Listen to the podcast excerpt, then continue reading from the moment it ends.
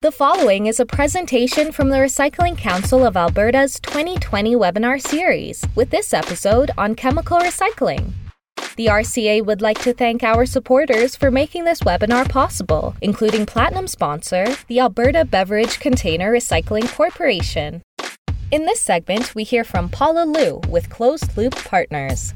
They authored the report Accelerating Circular Supply Chains for Plastics that explores the challenges of managing plastics and identifies the $120 billion addressable market in the US and Canada to recover waste plastics and the technologies to create safe and high quality materials. Paula introduces some general definitions of advanced recycling and outlines next steps to make the technology integration successful.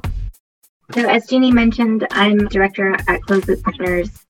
Today, I will be walking you through some of the research that we've done around recycling and um, also introducing you to our firm, um, how Closed Loop Partners thinks about the different strategies that will get us to a circular future for plastics, provide a primer for advanced recycling for those who are familiar or maybe unfamiliar with, with this very diverse sector, and then end with some initial thoughts around what's needed to succeed and scale. So lots of ground to cover over the next 15 minutes, but I'll kick us off um, by first providing a really brief interview into you know closed loop partners. We are an impact and innovation firm that's based in New York City. Um, our unique structure as both an innovation center and an investment firm allow us to provide capital um, from early stage to very mature companies, and we primarily work in four sectors, including plastic packaging or plastics and packaging, um, food and agriculture, apparel, and supply chain optimization. So I sit within the Center for the Circular Economy. That's our innovation and research team, and um, I'm currently leading our research in this space. So about two years ago, uh, we launched uh, an initiative called the Advancing Circular Systems uh, for Plastics Initiative. Um, it's how Closed Loop Partners um, undertakes the research, the testing um, to scale multiple solutions um, that will lead us to a, a plastic waste free future. Um, and we believe that um, we, we, should be circulating these materials in our economy for as many generations as possible. And we're investors in the solutions that uh, perpetuate that circularity. I want to make just one point very briefly, kind of uh, around what we mean by a circular future for plastics. I, I think that there is rightfully so, uh, um, you know, focus and a lot of attention around packaging products. It, it makes up the vast majority of plastics that um, end up as pollution in the environment or in marine ecosystems. Um, but Closed Loop Partners is, is very focused on how we can build a circular future for all plastics. You know, this includes apparel, uh, which is predominantly synthetic fiber, um, or, most apparel items going to market is predominantly synthetic fiber or a blend of that. It includes industrial sources of plastics like healthcare plastic, electronics, which are around 20% by weight plastic. It includes bulky rigid plastics, um, like lawn seats, for example, which currently have very limited to no end of life solutions. Um, but this is the lens with which we you know, we have developed our, our strategy for building a circular system for plastics. Maybe unsurprising to you, um, you know those strategies very much model the the hierarchy of waste. Closed loop partners works across these strategies either by investing in companies that provide innovation uh, to the material itself, like TemperPack, We test and invest in companies like Algramo to scale reuse and refill models.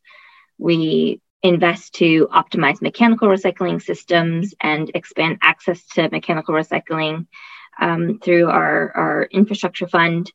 Um, and last but not least, we focus or we finance advanced recycling technology companies through our infrastructure fund by pro- by providing project finance, and we also research the space in the context of US and Canada. So, to move us into sort of the 101 of advanced recycling, um, you know, what we found when we first began researching the space was this tremendous opportunity to meet demand for recycled content. So when we looked at this in 2019, this is the figure that co- the figure on the left comes from our first report, accelerating circular supply chains for plastics.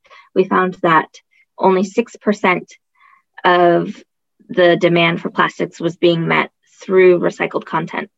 So that's 2.5 million metric tons of the 38 metric tons of demand. And meanwhile, the biggest CPG and, and retailers around the globe have committed to co- new uh, the Ellen MacArthur Foundation's new plastic economy commitments to increase the amount of recycled content in their products and packaging um, in in the next five years. And what those commitments represent is over a 500% increase in the actual content of PCR in packaging today. Um, so, massive opportunity from a market perspective to develop that. I think the challenges are around meeting the quality specifications that different customers and brands and retailers need um, in order to incorporate that recycled content, which advanced recycling, I think, uh, marries well to, to that market need. And much like you know, we have many forms of plastic in the system, everything from apparel to packaging. Advanced recycling is not a monolith, and there are many forms of plastic, uh, or sorry, many forms of technologies in, in the market today. So, um, you know, advanced recycling, as Closed Loop par- Partners defines it, embodies chemical recycling as well. So, uh, chemical recycling is traditionally thought of as as um, including technology processes like pyrolysis and gasification.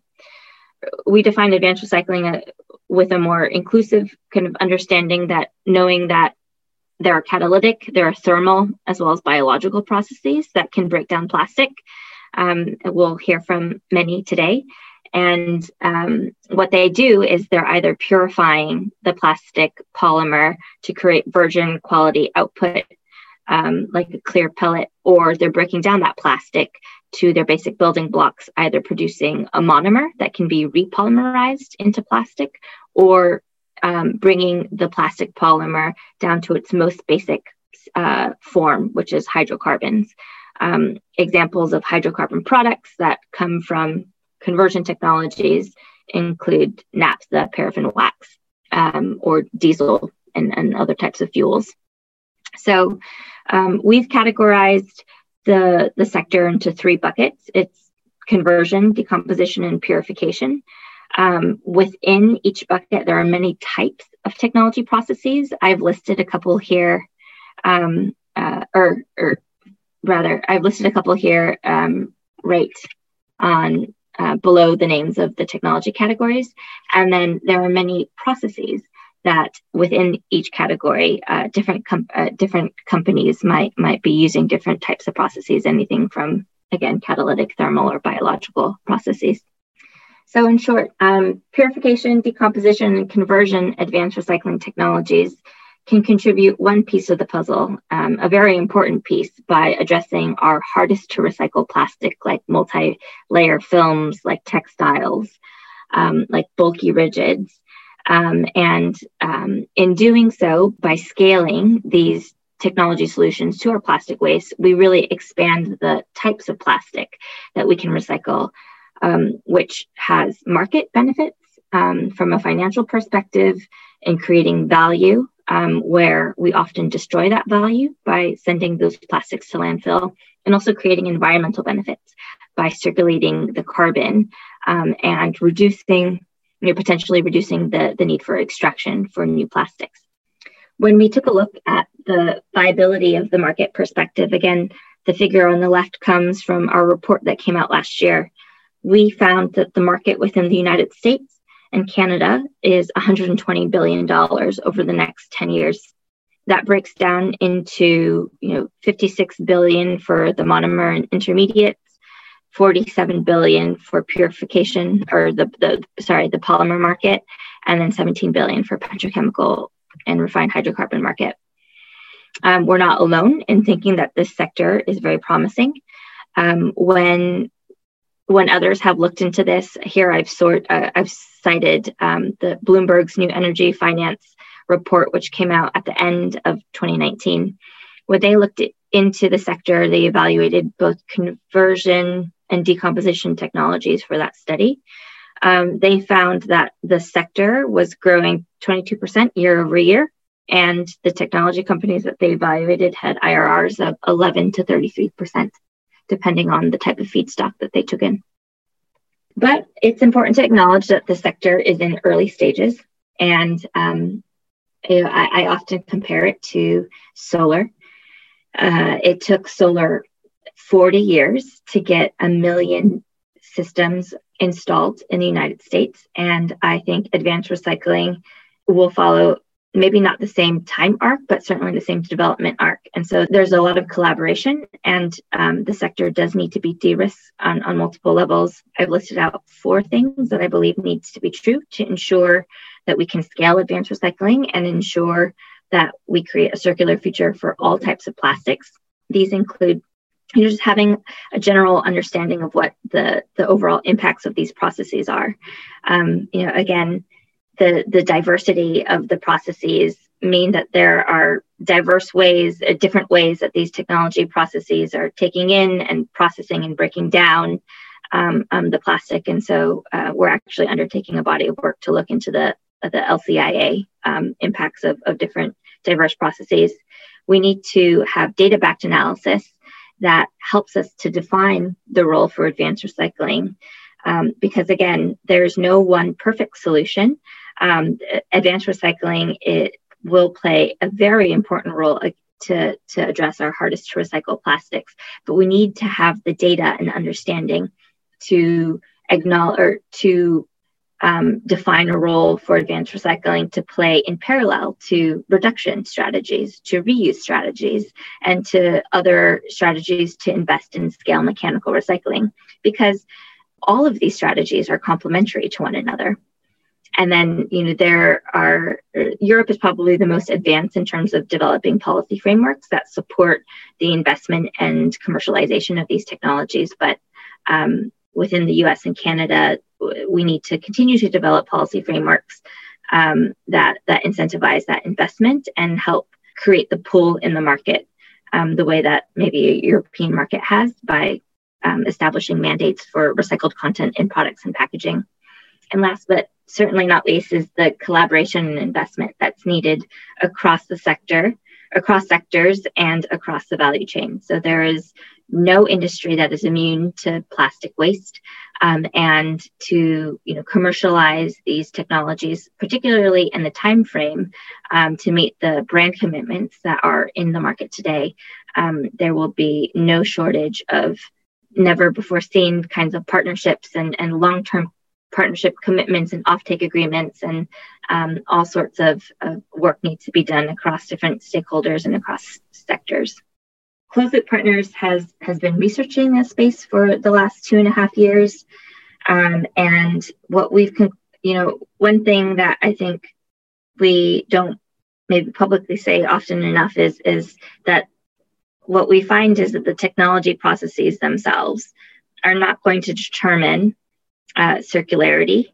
Um, it's really up to us, all stakeholders, municipalities, policymakers, recyclers, uh, entrepreneurs, investors. It's, it's up to all of these stakeholders to create the systems, incentives to scale uh, the safe and sustainable advanced recycling technologies in, in order to allow us to maximize um, the environmental and economic opportunities that these very innovative processes afford.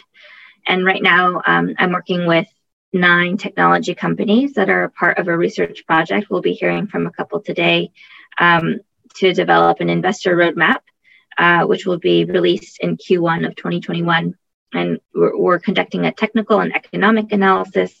We are conducting a supply chain analysis to understand how these technology processes can be embedded within the US and Canadian infrastructure to create value to the overall system um, and we're, as I mentioned, doing an LCIA analysis on the different and diverse processes.